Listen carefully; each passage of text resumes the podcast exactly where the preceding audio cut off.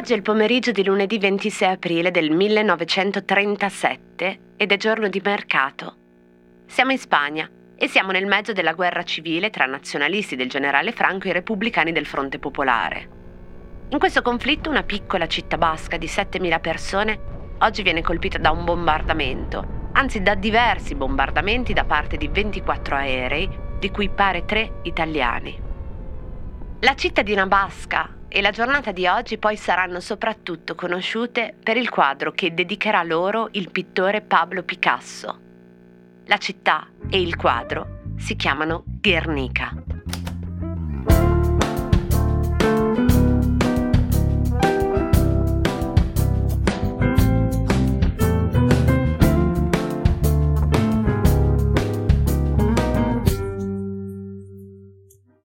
C'entra Pablo Picasso con uno struzzo?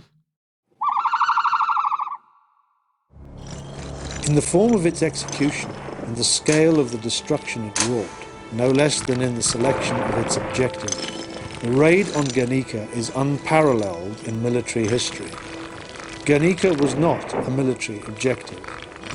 The object of the bombardment was seemingly the demoralization of the civil population and the destruction of the cradle of the Basque race.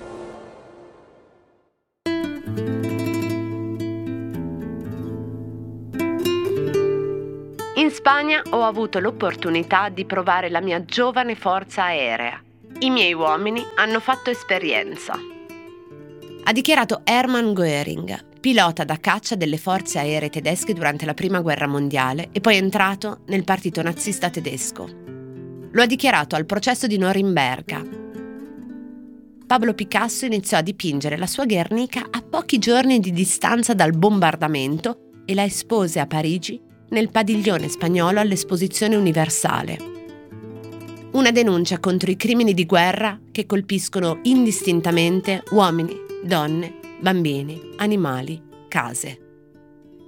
Urla di bambini, urla di donne, urla di uccelli, urla di fiori, urla di alberi e di pietre, urla di tegole, di mobili, di letti, di sedie, di tende, di tegami, di gatti e della carta.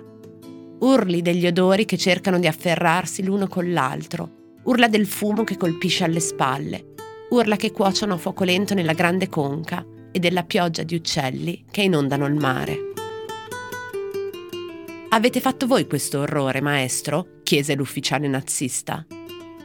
No, l'avete fatto voi, rispose Picasso.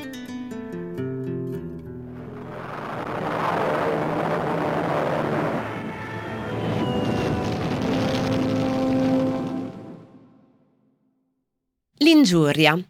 Nel 1574 viene pubblicato un dialogo delle imprese militari amorose del vescovo cattolico e museologo Paolo Giovio, con la raccolta di vari simboli e allegorie per rappresentare appunto imprese militari e amorose dei signori dell'epoca, che poi se li facevano ricamare su bandiere livree.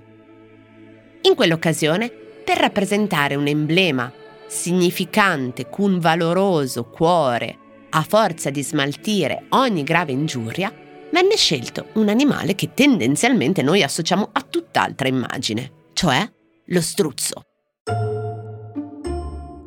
Sempre uno struzzo, ma col motto Spiritus durissima coquit, che significa analogamente lo spirito digerisce le cose più dure, era quasi 400 anni dopo il logo della rivista fiorentina La Cultura, rilevata da Giulio Einaudi e affidata alla direzione di Leone Ginsburg finché il regime fascista non la soppresse nel 1935. Uno struzzo che poi diventa lo stemma della casa editrice Einaudi, struzzo poi rivisto da Pio Manzù nel 1961 e da una versione del 2000 dell'artista Giulio Paolini. Altro che nascondere la testa nella sabbia, lo struzzo diventa qui simbolo di resistenza nel tempo e forza di digerire le ingiurie.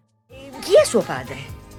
Vive nel mondo dell'arte. Devi essere l'apoteosi eclettica del ballo, devi fare... Ma forse, forse, forse, devi fare... Martagre, Martagre, Martagre.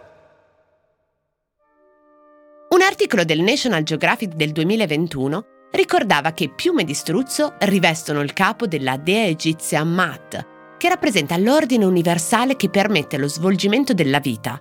È l'ossatura morale di tutto il creato ed è in contrapposizione a tutto ciò che è ingiusto, cattivo e immerso nel caos.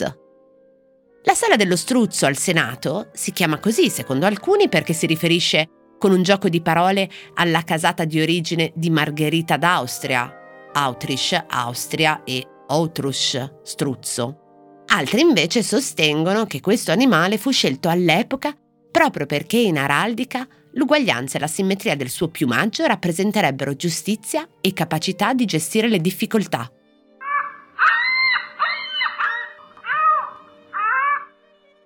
Anche la collana Einaudi tascabile ha come logo uno struzzo che stavolta corre. Quello struzzo, ecco cosa c'entra, è stato disegnato da Pablo Picasso. Non direttamente per Einaudi, ma per le illustrazioni per un'edizione francese delle storie naturali di Georges-Louis Leclerc de Buffon. Qui compaiono disegni di Picasso in cui ritrae vari soggetti del mondo animale, gatti, uccelli, galline, cani, cavalli, lupi, scimmie, buoi, mucche, capre, montoni e anche questo struzzo che pare piacque moltissimo a Giulio Einaudi che lo vide durante una visita ad Antibes nel 1951 da Picasso e che l'artista volle regalargli nella sua versione originale, che poi divenne appunto il logo di Einaudi Tascabili.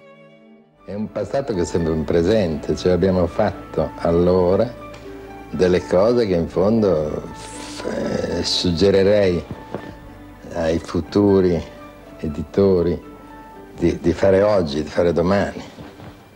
Cioè fare delle cose che siano sempre un po' provocatorie, un po' che anticipino i tempi in cui si vive nel momento, non che siano sempre indietro, non che siano delle specie di consuntivi, ma delle prospettive.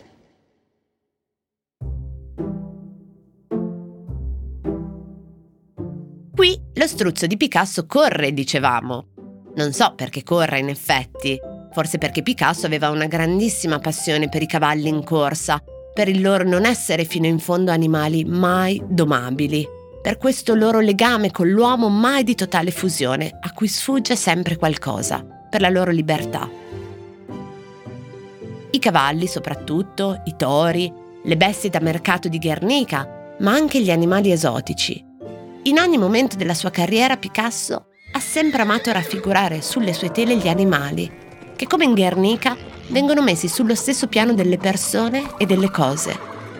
E la leggenda dice che in uno dei suoi momenti di maggiore ricchezza e fama, Picasso amasse farsi accompagnare in limousine alle discariche, dove poteva recuperare oggetti interessanti per poter realizzare sculture che ricordassero appunto degli animali. Chissà quale oggetto gli ricordò questo struzzo. Probabilmente qualcosa di molto duro. Se vi interessa approfondire la figura di Picasso, qualche giorno fa, l'8 aprile, anniversario della morte di Picasso, il Post ha pubblicato un articolo interessante su 10 cose curiose di Picasso, tra le quali la sua passione per i tori, l'ossessione che aveva per farsi tagliare i capelli solo dalle donne con cui conviveva e la storia della sua maglia a righe. Ma l'8 aprile era un sabato e cosa c'entra non c'era. Invece noi ci sentiamo domani, 27 aprile 1932.